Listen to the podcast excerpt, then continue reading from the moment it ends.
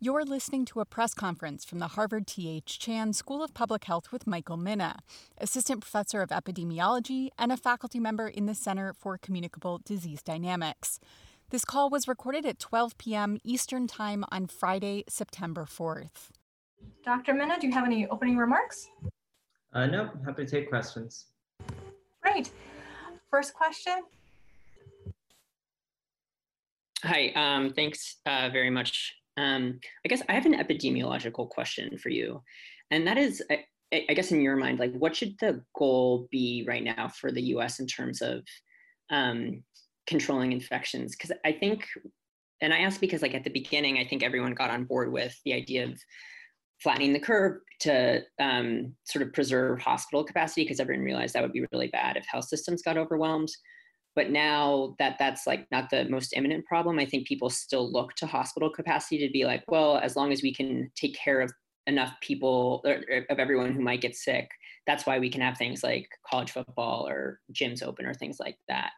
And so I guess like what what should be the goal really? Like what should be like what should be the metric we're looking at and, and like how would we get there? Getting everyone back to work, I think, should be the goal, um, and back to school. So how we get there is um,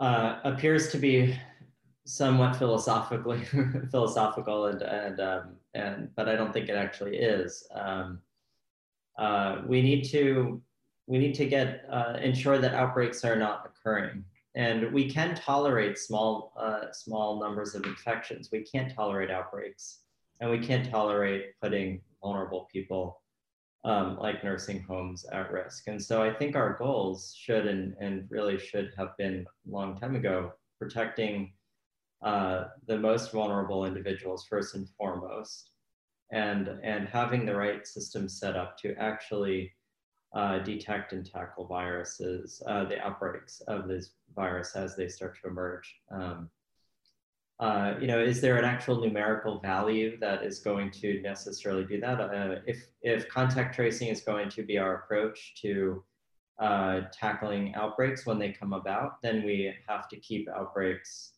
uh, in, a, in a sufficiently small number that, uh, that contact tracers can keep up.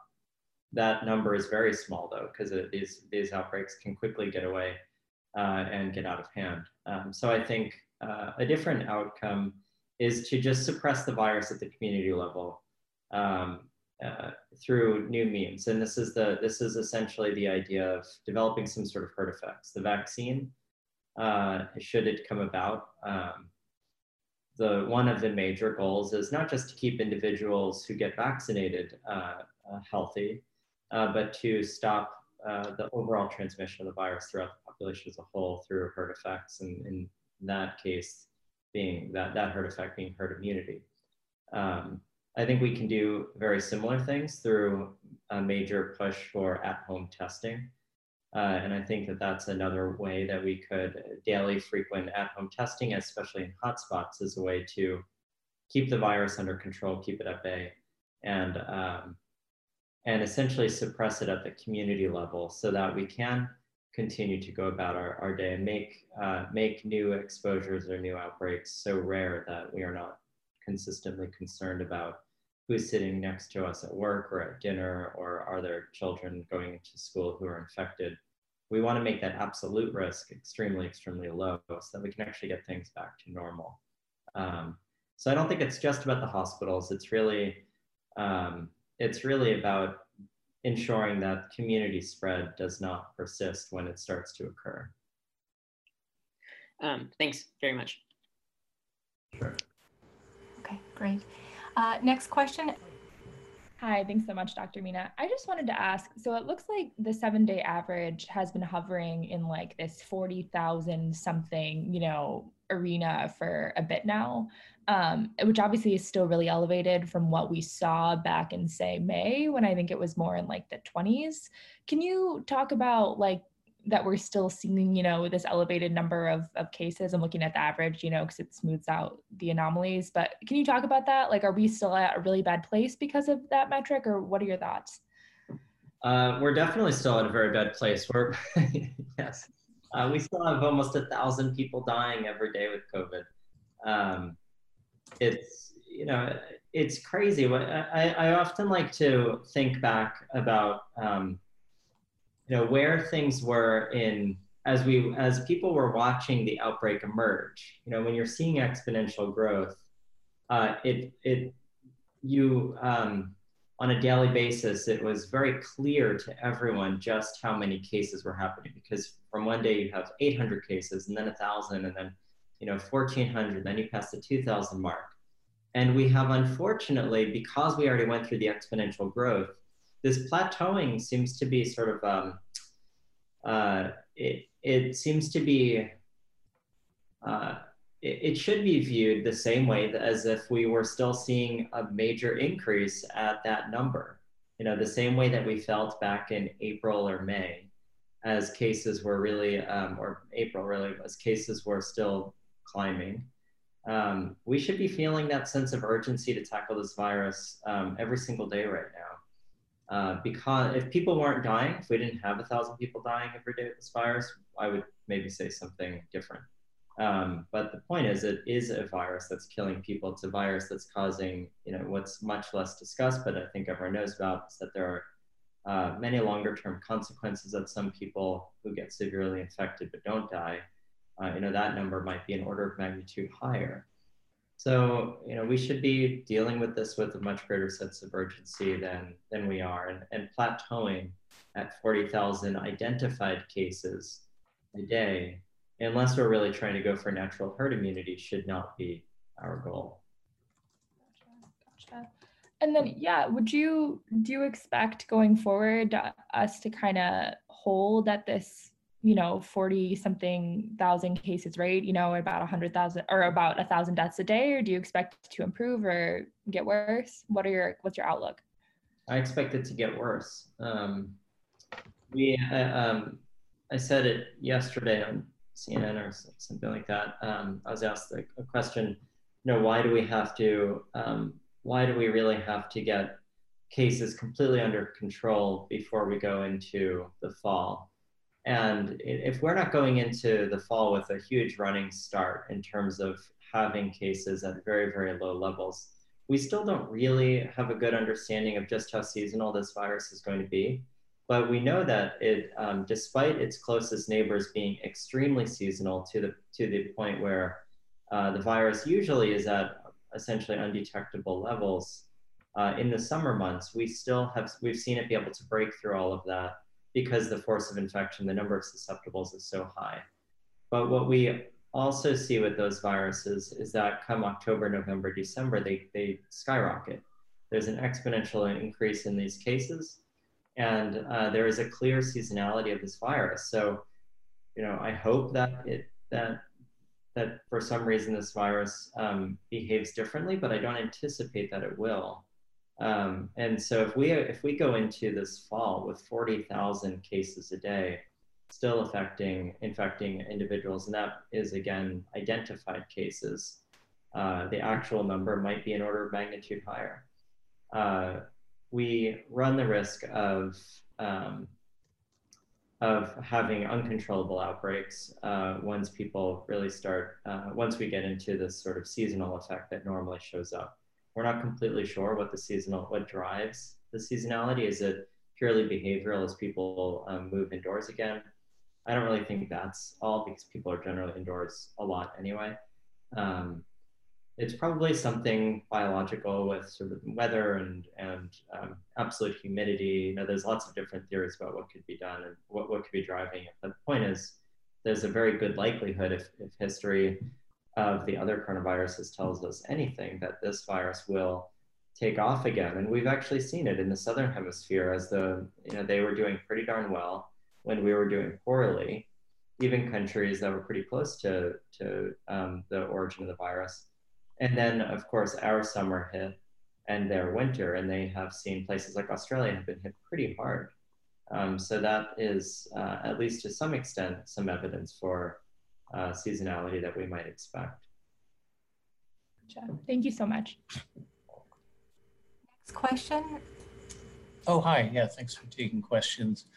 Um, I wondered if if you could maybe help me fact check uh, uh, something we've been hearing from HHS for a while. And briefly, you know, the rolling averages of, of cases and deaths, um, you know, they're still very high, but they have continued to to decline. And HHS has repeatedly said, you know, th- this drop in numbers, it's real. It's not an artifact of decreased testing, even though testing has fallen off from its peak in July. And what they point to is the fact that, uh, you know, the percent positivity rate also um, has been dropping. It's getting near to 5% now. Um, just eh, from a strictly scientific point of view, is, is that right? Are they right that um, we wouldn't be seeing the percent positivity rate dropping if, if the virus really was still um, spreading increasingly in, in different parts of the country? Well, it really depends on how we are testing. And, and so it's a very, very difficult question um, to answer without being pretty specific. Um, uh, if you have a program that is purely that's going out and you're just testing random, you're pulling people out of their cars and you're testing them or you're testing them on the sidewalk randomly, and you're starting to see this uh, frequency of cases uh, of positive uh, uh, samples um, go down, then that is an indication that uh, that the, that the, those outbreaks are subsiding. if, however, you're changing your testing and your um, maybe not doing as much contact tracing, for example, not doing, uh, not enriching uh, the sample set with, um, with individuals that are more likely to be positive um, because you're not necessarily putting in the energy to find them, uh, then that is, uh, then that's a different explanation for why the frequency of positives can decrease. So there's a whole slew of them. I think, I do think that frequency is probably a better metric than overall, like this whole epidemic, everyone's been staring at total numbers of cases. And in fact, we've we've calculated R naught based on like these epidemiological parameters have all been based on sort of uh, total sheer sheer number of cases, as though that you know that that that is based on some assumption that you have comprehensive testing, which obviously we don't. So in that sense, frequency can kind of cut through some of that uh, frequency positives. Um, uh, relative to overall testing. And um, but I, I would say that it's pretty difficult for anyone without getting very specific about the individual sampling protocol to really be able to make that claim because there are such differences across the country about who's getting tested and why. In particular, in light of new controversial guidance surrounding do we test, um, do we contact trace all the asymptomatics and um, and all of this, I, I would say that um, know, that is, or do we test all the asymptomatics? Um, if we stop doing that, then we are going to certainly decrease frequency of positives, um, but that doesn't necessarily reflect what's actually happening under the surface in terms of viral spread. Great, thank you. And I, just one follow up. I, I, there's some really uh, kind of tantalizing um, comments there. Has there been a shift?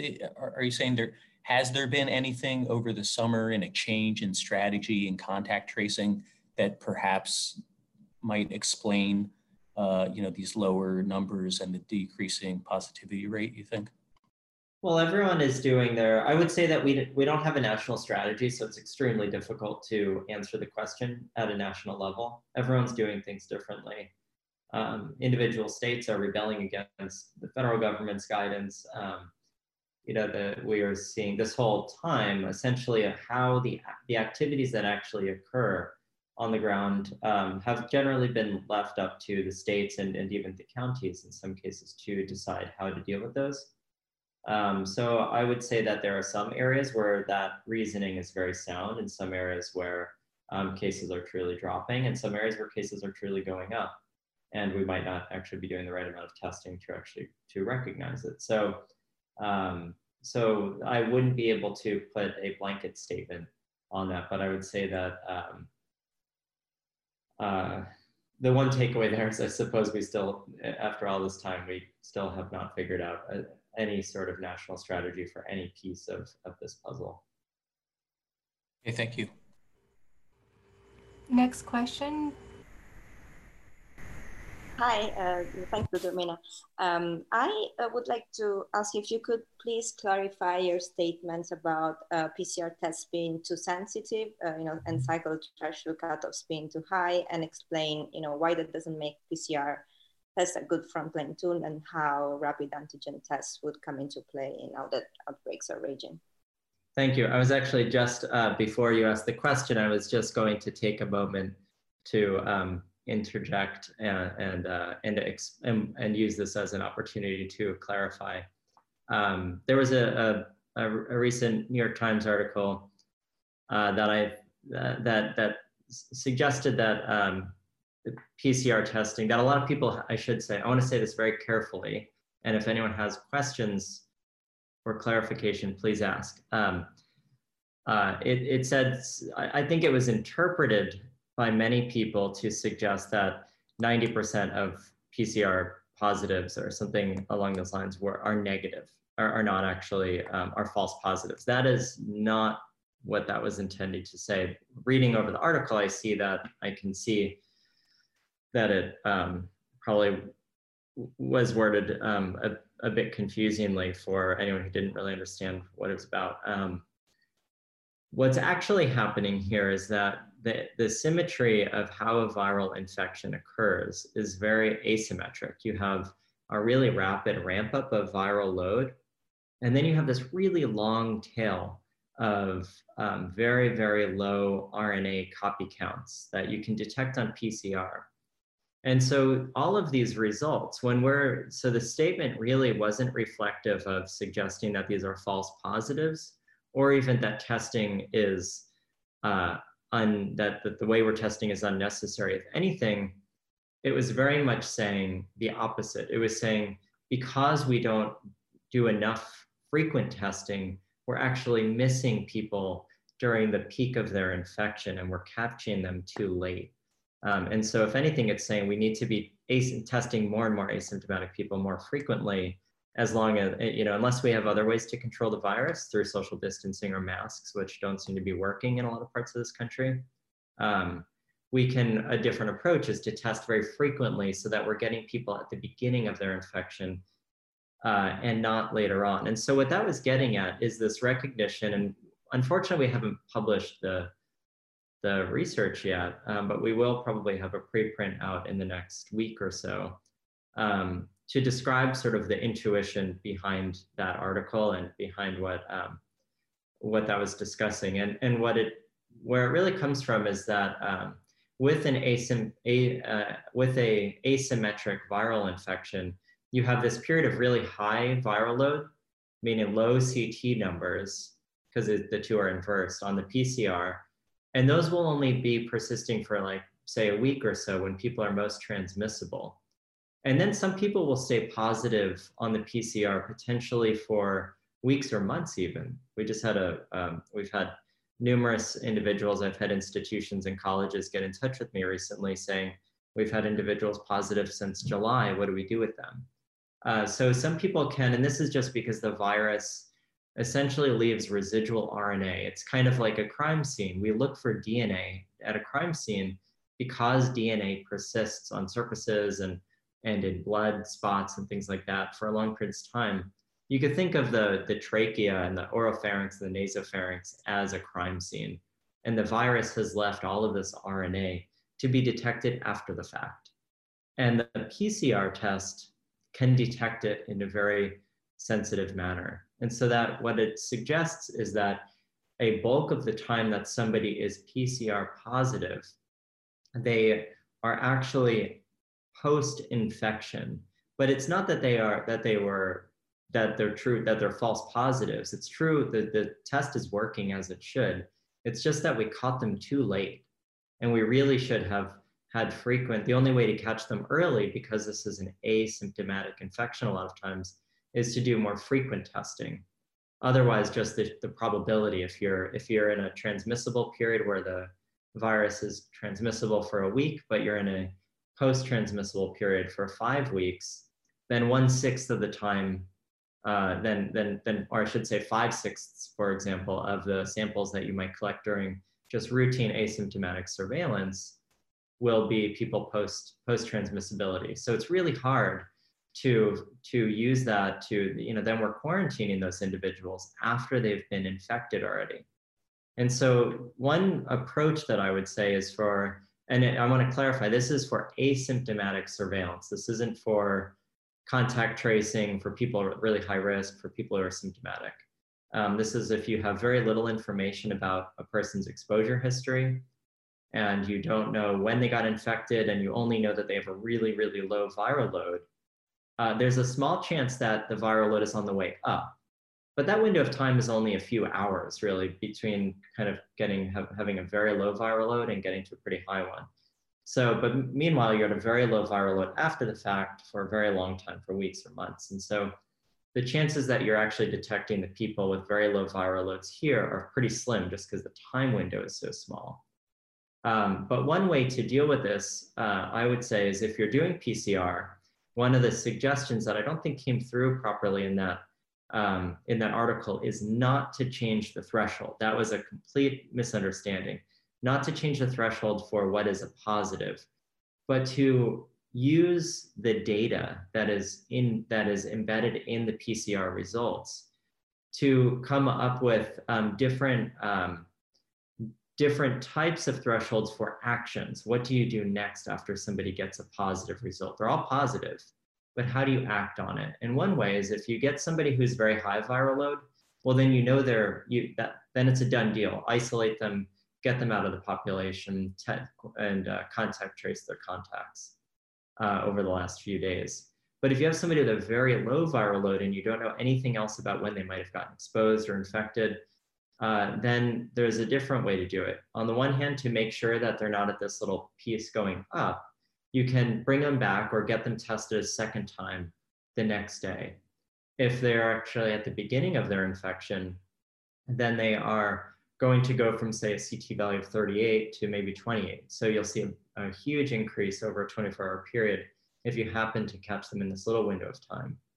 But if they go from a CT value of 37 to a CT value the next day of 37 again, you have pretty good confidence, very good confidence that probably that person is post-infectious and maybe they don't need to be quarantined or isolated for, um, for 10 days because they're at because they've just shown you that their that their RNA is stable at an extremely low number, and we know that that indicates that somebody is likely on the post-infectious stage of just being RNA positive. The machine is just picking up remnant RNA molecules.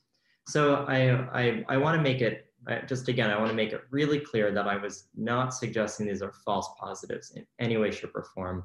I am suggesting we need to do more frequent testing because right now, if we're doing infrequent testing randomly, then say five, six of the time that we're actually detecting somebody through random asymptomatic testing, we're, we're getting them, uh, if they have a low viral load, they're gonna be on the tail end of their infection. And we can use that information uh, to then decide, okay, instead of telling them they have to isolate for 10 days, we can maybe get a, say, offer them a second test if they, they can either choose to isolate for 10 days or they can get a second test the next day and the public health departments would have to figure out how to make that happen safely. Um, so I, I hope that that helps clarify some of the really large misunderstandings that happen from that piece, um, but I'm willing to take any more questions that are around it. Yeah. Thanks for clarification. I have another question which is unrelated. Um, some experts are skeptical of, of, combining antigen tests that look at saliva because they say that you know saliva, saliva has lower levels of virus in it, uh, which combined with the lower sensitivity of antigen tests makes this approach um, not a good idea. So do you agree? And how would it be possible to increase the sensitivity of rapid antigen tests?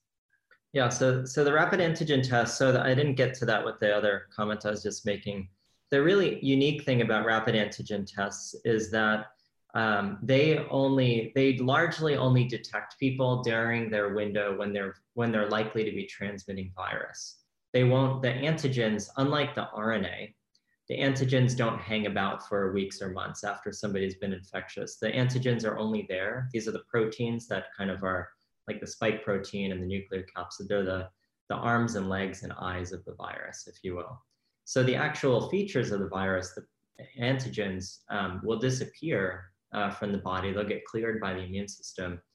Uh, and at the time when they're, once they're cleared, then people are generally no longer infectious with the virus for the most part. And um, the concern about antigen tests is that they um, are, are less sensitive than PCR to detect molecules. Um, and that's because PCR is, is extremely sensitive. It can detect one molecule, say, and that's why it stays positive for so long. The antigen test doesn't have an amplification step during it. Uh, it, it can be just something, I have one right here. This is, a, this is an antigen test, for example. Um, and it's, uh, it's just a piece of paper embedded with uh, monoclonal antibodies. And if I were to have coronavirus and spit on this, for example, or put it into a little plastic thing with my spit in it, it would pull up the fluid. And, and if there are viruses on it, it would cause a line to turn blue, for example. Um, there's no amplification step there. So you actually need quite a few viral particles in order to be able to detect, in order to make that line turn blue. And, um, and so the good thing, there's, there's trade-offs. On the one hand, it's not gonna be as sensitive. So if somebody's really early in their infection, it might miss them. But again, that's a really short window of time. Uh, if somebody's transmitting though, if you're really at risk of transmitting to somebody else, you're gonna have plenty of viral particles almost by definition, because you need those to transmit. Um, and those would be, those would certainly show up here. Um, and the saliva question, uh, I'd say that there's actually increasing data to suggest that saliva uh, is just as good as a nasopharyngeal swab and could be better than a frontal nose anterior nares swab. I think they're all, for somebody who's transmitting virus, they're all very likely to turn positive, and that's an important thing. Almost all of the the conversations we've been having about sensitivity of the assay, sensitivity of the different collection techniques has all been focused on really on whether or not we can catch the really low viral loads. I mean, it's the definition of what, what defines sensitivity is in some ways the limit of detection if we're thinking about sensitivity to detect molecules. But if we're really interested in detecting people who are transmitting virus, we have a lot more flexibility there. We don't have to worry about detecting single molecules or the, the subtle differences that happen between antigens um, being in the saliva versus the nasopharynx versus the anterior nare. Because if you have sufficient virus to actually transmit to other people, you're probably going to have virus in each of those compartments in, in high numbers. Um, but I would say saliva is probably going to continue becoming a more uh, used platform for collection, uh, along with anterior nares swabbing. And eventually, outside of hospitals and medical clinics, I think the nasopharyngeal swab will probably start taking a back seat. Okay, thank you. Uh, next question. Hi, uh, thank you for doing uh, this call. Um, sort of on, along the lines of some of the questions that have been asked about kind of where we are um, I'm wondering as we head into Labor Day with you know how the testing capacity has kind of expanded to a certain degree or you know at least different kinds of tests that are being ramped up how should we apply uh, that in terms of a testing strategy kind of post labor day to not have the same spread we saw after memorial day and the 4th of july? Uh, so sorry how would we have um, a specific are you asking what would a specific testing strategy look like yeah, given that now compared to say after the 4th of July, we didn't quite have antigen tests to the same level, nor did we have the saliva test. And so, kind of with the tools we have now, how we should apply those. Yeah, well, the saliva test, just to be clear, isn't a test. Um, saliva is just another collection technique. I think there's been a lot of confusion about this. Um, saliva, anterior nasopharyngeal, um, they all are just collections. So, for example, that that um, saliva direct assay, that's not a that, that's not sort of a readily available test. It's another lab-based test that just uses saliva. Um, so I would say that, um, but the question is really about um, that we have increased capacity today. How can we best utilize it um, to stop outbreaks?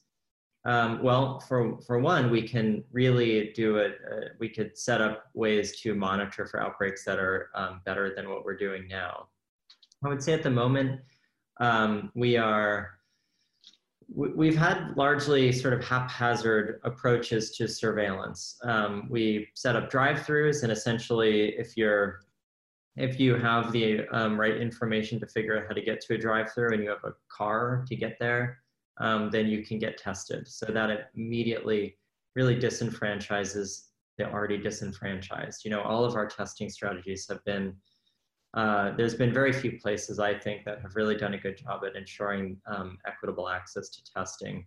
And that's part of the reason why, you know, uh, the, the, the communities that get hardest hit, not, not only do they not have, not only are they potentially more likely to have transmission go out of control there because they usually tend to be more um, um, physically um, clustered together in terms of the living environment and working environment. But they also generally have lower access to testing and to information and data, um, or even to masks and things along those lines. Um, so we can start by trying to ensure that we have plans in place, that we have actual plans. How do we do this? If you have a case, if you start to see an outbreak there, what exactly do you do? And you know, this is where we haven't seen any federal guidance, um, and a lot of it's been left up to counties to figure out. And a lot of counties in the United States don't have um, have never dealt with something like this. And I would say most departments of health in the United States have never dealt with an epidemic like this, and and across the world. So we need to create guidance for public health um, uh, individuals, and then also we can leverage there's a there's a large amount of testing and um, and additional sort of infrastructure being built in the private sector. Businesses every single day, I get calls or emails from CEOs of major companies um, to talk about how to do contact tracing just within their own company, for example, and they don't know how to do it.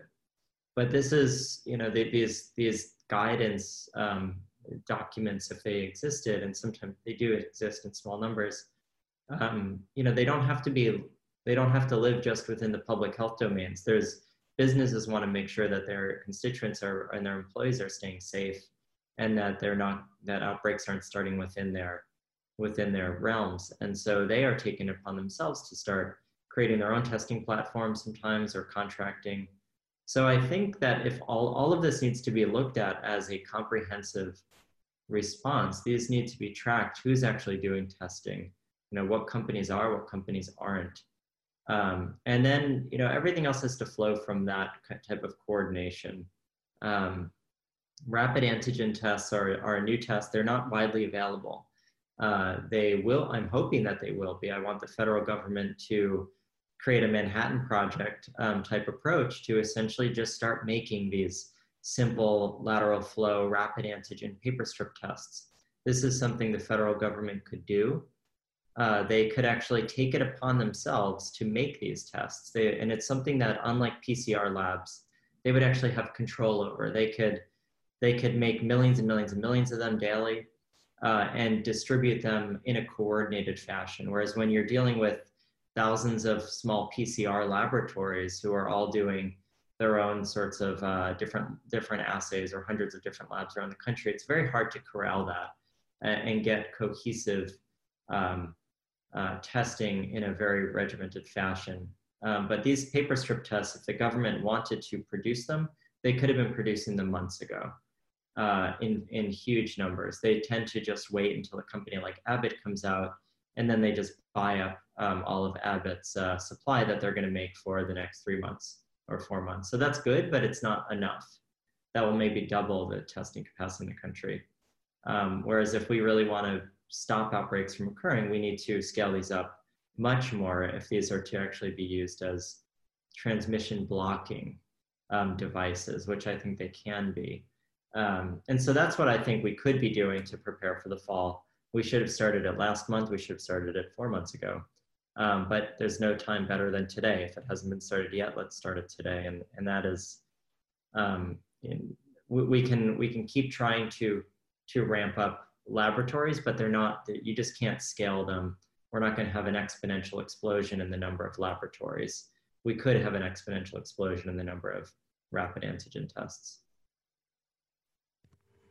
Yeah, one one quick follow up, kind of similar to that. I'm I'm wondering, and, and obviously this is kind of in hindsight, so maybe it's not even really applicable given this the state of our testing now. But were we were we the United States best served by having testing aggregated kind of amongst a few top heavy corporations um, like LabCorp and Quest, or did that kind of hinder our ability to adequately test the most people because it was kind of all getting funneled through like major players? I'm just curious on your thoughts on that. I had heard things that maybe if we didn't have so many kind of, I wouldn't say monopolized, but corporations doing most of the testing, maybe more people in more rural areas could have had access. And just curious on your thoughts of that theory. Well, these these tests are not easy to set up is the problem. I actually think quite the opposite uh, in some ways. I don't want to. I want to be clear that I, um, uh, when I say I think the opposite, I actually think had we had, um, uh, I think for for the next time that a pandemic like this comes around, if we have laboratory efficient public health labs, could have gone a really long way. If every single state had very efficient public health labs with the expertise and capacity to quickly spin up uh, uh, PCR-based testing and at scale, then we could have had 50 labs across the country. Maybe states like New York and California would have four different sort of big labs. Um, that would have been a way to really use the economy of scale. Instead, what we saw, what really slowed everything down was every single little lab around the country, especially because of the EUA, process had to reinvent the wheel. The EUA uh, meant well, but it was one of the greatest hindrances to getting testing going quickly. At our hospital, we had testing available for patients in February, and we were not allowed to use it because there, there was that EUA process in place. So we had to essentially reinvent the wheel, despite our already our expertise that we had sort of implicit in the in the lab already and uh, and submit applications and go through all this stuff and and it slowed everything down and by having all of this spaced out there is sometimes uh, eh, there is a really good use of distributed testing but that's when the complexity is so low that the that getting the lab set up isn't the barrier so something like this paper strip test this can be distributed this is how you do distributed testing but if you have a high complexity assay which in general, all of the PCR tests are very high complexity, uh, then, then having every single small lab have to go through the trouble of buying robots and figuring out just how to do PCR. Most of these labs have never done manual PCR before. Um, that's, that was actually a problem. So I think uh, the problem isn't that there were mega labs that are corporate trying to do the testing. The problem is that we didn't have mega labs that are part of a public health network that run by the federal and state governments uh, to be prepared for this type of thing. And in the future, I would say, on the contrary, we want we want large labs that can bank on economy of scale that already have pre-existing contracts with manufacturers that we have plans put in place for um, in an emergency how the robotic tips are going to be produced how the swabs are going to be produced you know we didn't have a single plan despite knowing that this was a very likely outcome uh, in the future. And I, I, still don't think we have a plan for the next time. Uh, not that we have to be doing in the midst of this, but who knows? You know, a new pandemic could start tomorrow uh, for a new virus. Um, and uh, and I, I would say that we don't have a plan for how to really do all of this. And I don't think that I've seen any real significant discussion at all in at the federal level to say, hey, we actually should be creating federal laboratories. And that's a big mistake. And that's, I think, one of the reasons the US has lagged so far behind in our ability to tackle this virus. Okay, great, thank you. Uh, next question. Hi, um, thanks so much for doing this. Uh, we were just wondering, we, we saw that Roche got an EUA for a PCR combined um, influenza coronavirus test. And I mean, it's obviously still a PCR test, but we were wondering if you think these have any utility. Because um, I know that oftentimes doctors don't even test for the flu, it's more of a clinical suspicion, but um, just your overall thoughts on these tests and, and how you see them being used. Yeah, I think they have a lot of clinical utility only because there, there are a lot of overlaps with the um, with the symptoms. And so everyone uh, is going to be concerned that, ev- that uh, every physician or hospital or clinic or school is going to be concerned that anyone who comes in with any signs of um, coronavirus will need to be quarantined and, and um, are isolated or, or quarantined. And so, um, so what this is doing is it's going to allow uh, more rapid assessment, not just if you're negative for COVID, but if you find that somebody's positive for flu, you'll you'll be able to start parsing these apart. So the symptoms overlap. We're entering into a phase of the year where um, it's very likely that the the two viruses will overlap. So I think that this just makes sense. It's a way to conserve resources. Like Roche, for example, and Hologic, they're literally running out of medical grade plastics, you know, and so um, so we need to figure out how to um, either offload a lot of the testing from the clinical laboratories or figure out how to make everything more efficient. And this is one way to make things more efficient. Do you have a follow-up? Yeah, just a, just a quick thing. Um, ha- have you heard of anybody working on a paper strip influenza coronavirus dual antigen test? Uh, uh, not so much the paper strip, but other rapid tests, yes. Um, some CRISPR-based tests. This has been discussed a lot. I think that um, I think that the paper strip test should be doing that. Um, and I anticipate that eventually they will. But just getting the first ones out the door for a single pathogen is uh, is a good start anyway. But um, but they should, and and there are rapid flu tests, for example, that have existed for quite a while. Great, thank you. Next question. Hi, thanks uh, as always for doing this. Um, while we're on the topic of flu uh, and COVID, I'm curious, you know, if you can just give us a, a kind of a big picture of what's on your mind um, as we enter into flu season. Like, what are your kind of top level concerns about about where we are at this point with with COVID or flu? I mean, what's what what kind of keeps you up at night at, at this point? Um, you know, with with those two diseases interacting. Um, well, I think the biggest thing, uh, on the one hand, I actually I hope um, that uh, all of these um, effects that we are, or all of these non-pharmaceutical interventions that we're that we're putting in place for COVID, like masks and social distancing in a lot of parts of the country, um, will help to really abrogate uh, the the size and, and scope of uh, influenza this year. That could potentially have a detrimental effect next year um, uh, if we if if we end up having people not sort of boost their antibodies, boost their immunity from flu this year, we could see a greater um, outbreak next year. So that's one sort of um, I, I, somewhat theoretical um, adverse effect that could occur. Um, and uh, but I, I, think that um, we need to get our economy back on track. And uh, if if we have a bad flu season that doesn't get um, mitigated pretty strongly by all the interventions we're putting in place, then it will just it will lead to major concerns. Um, uh, is this COVID? Is it flu? It will lead to confusion. Um, and I, I, think that uh, my my biggest concern is really about it continuing to delay our ability to efficiently get people back to work and um, and back into schools uh, and everything else. And so I, I, I am most concerned about about that aspect of um, of it just muddying the waters and, and making everything even more difficult. It's already been sufficiently difficult. Yeah. I guess the other thing I was wondering about is uh, as we're going into Labor Day, um, you know, there's been a, a, fair amount of reporting on the, the risks that we're going to see a spike. And I certainly have seen what appears to be more of these kinds of events. You know, we are hearing about college parties. We've got these TikTok stars in Los Angeles that got their power cut off. Got this wedding in Maine. We've got the Sturgis motorcycle rally. We've got the president's speech on the White House lawn.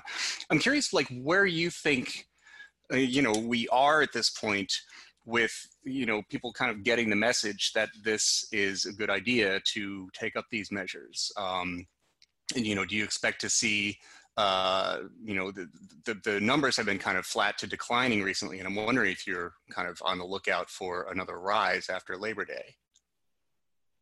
Um, yeah, I think that what we're seeing is complacency, and we're seeing not, and and I I I I, I understand why people are becoming complacent. Everyone's tired. Um, everyone is really worn down by this virus. I've been sitting in this damn chair since March, you know, one room over.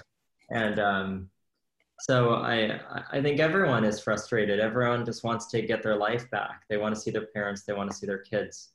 Um, they want to get back to school. And so uh, this is why it was just so important. I mean, it's it's not really worth talking about anymore because you can't change the past. But it's why it would have been just so important for us to do it right the first time, to not let this drag out in the way that we have, because eventually we're going to see what is happening now, which is complacency, parties, getting things back together, uh, getting people back together. And you know what? Unfortunately, what's going to happen is we're going to see all of this happening at the social level.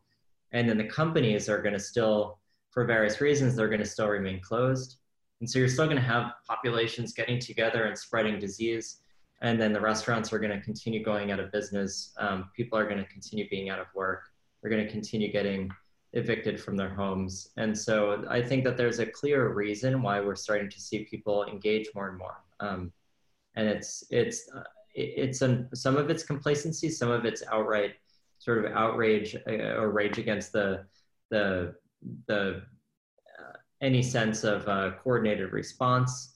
Some of it's making political statements. You know, the, the, there's a lot of different reasons why people are doing it, but I think overall the fear factor is gone, and that's you know that's okay, but um, but it doesn't need to be fear that drives people. It should be common common desire to get things um, to get people to keep people healthy um, that really drives people to to make these decisions. And um, I think that there was no there was no real way around this. Um, you know, short of enacting martial law or something, we were always going to see people start to move back and get try to try to create some sense of normalcy in their life again.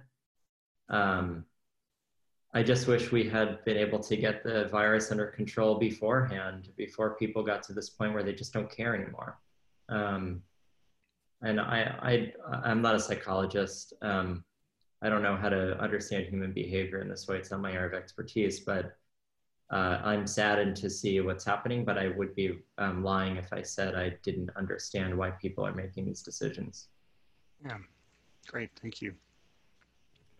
Next question. Hey, Michael. Um, on the uh, if if the issue of whether uh, some of us want to know whether we've been exposed or not, um, what what are the tests that detect antibodies, and how long do the antibodies persist at levels that are detectable by those tests? I, I don't understand. I thought you were going to ask me what's going to happen with this pandemic in 2025. yeah, you got you got hit with that question uh, a couple of times already, so uh, no need to. um, I'm just joking. Um, uh, so the, fair enough.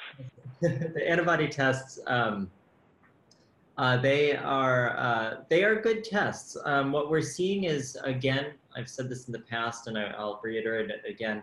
The the waning of antibodies during a primary response, like people are having. Primary means first time that somebody's getting an infection with a given virus. Uh, waning antibodies is a normal and anticipated effect.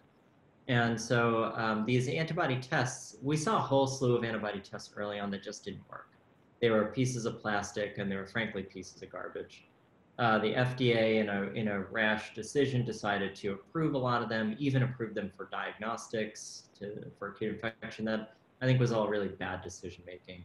Uh, they, th- that has been in some ways ameliorated. They've pulled a lot of those off the market again. Um, it of course did like swing the pendulum to make them even more cautious about point of care rapid antigen tests and things like that. But the antibody tests that exist now some of them are made by Roche and Abbott, DiaSorin, these companies. They actually do a very good job.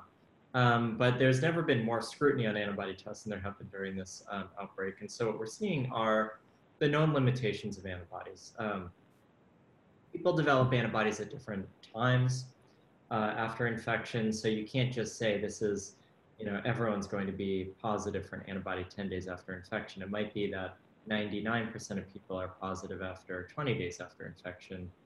We don't really have great information on what are the true rates of people who are asymptomatically infected uh, and what are their sort of production of antibodies and how long do those antibodies last. nor do we have really great information on what exactly they'll mean for immunity. But I think we're going to continue getting there. Uh, these are usually studies that take years, and there's been so much intense interest that I think we'll start to see uh, the utility of these to understand the immune protection associated with these, uh, uh of with associated with antibodies that we can measure. And so, the current state is that antibodies can be can be measured very well. Uh, I think because of waning antibody levels, which doesn't necessarily mean waning immunity, just antibody levels are waning. Um, they might be, uh, after a big outbreak, they might become less and less useful for to understand sort of what happened in a community five months ago, but they'll be very good to know what happened in a community a month ago, or two months or three months ago. So they, they can be very powerful public health tools. We should be we should absolutely be putting huge resources right now into setting up whole networks of antibody measurement systems to do not just coronavirus, but to be measuring all types of viruses uh, antibodies against all types of viruses because of just how powerful a surveillance tool it is in a public health tool. We've been trying to develop, for example, what we call an immune observatory, a global network of, of laboratories able to uh, all work together to let us know where different viruses are at any given time based on people's immune responses. So the assays, the tests can work very well. We just were unfortunately stuck in the beginning with a bunch of tests that didn't work. Okay, just a quick follow-up. So the Quidel test, is that now just toast? Is that because of the Abbott test? Is, is it no longer ever going to be used, or is there still a role for that Quidel test? Oh, so those are the antigen tests. The yeah, yeah, of course. Right. Test. And that's looking for the virus. So that will probably, that will still be used. I don't think it's toast. It's, um, there's the Abbott Binax now. There's the Abbott ID now. There's the Quidel, and there's the BD Veritor. Those are the rapid ones that are on the market at the moment uh, the major ones. And um, I wouldn't say that any they're all they're all needed. They're they're all decent. Um, they all have their be- benefits and their limitations. Um, but when used in a coordinated way, I think they they will all stick around. Okay, and just going back to the antibodies, just real quick. I know I'm abusing the rules here, but um, so if it's eight months have gone by, is there a test out there that can pick up the antibodies, or is that just too long a time to detect that you've been exposed? Just and not for surveillance, but just in case we thought maybe that might give us immunity. And I know that you dispute that, but just in case that was the motive. Yeah, so the antibodies, it will be very individual dependent. We see some people will keep antibodies for a very long time after a primary infection, and some people will their antibodies will wane quickly. Um, in in my lab, some of the things we work on are developing very very high resolution antibody detection system, really sensitive. They can detect for a given pathogen, um, not just a, a, single value, but maybe a hundred different antibodies for a given pathogen, for example. So we're trying to see um, can we do a better job with these types of more um, uh, futuristic, if you will, or next generation type of antibody tests. Can we actually get a better ability to detect um, antibodies much longer out to know if we can uh, if we can sort of take somebody's blood uh, a year later and understand if they actually um, had the infection. For a lot of viruses, we, we, can, uh, and, and I anticipate that after people get multiple exposures to this virus, they'll probably, or to the vaccine, they'll probably build up a longer term immunological memory. Okay, thanks. Thanks for allowing me three questions. I, um, I was going to say, Dr. Mina, it's one o'clock. Yeah, I, sometimes I can stay on, but I, I apologize for those who have been on and with your hands raised. Um, if you want to send emails, I can try to get to them uh, today, but I do have to run. This concludes the September 4th press conference.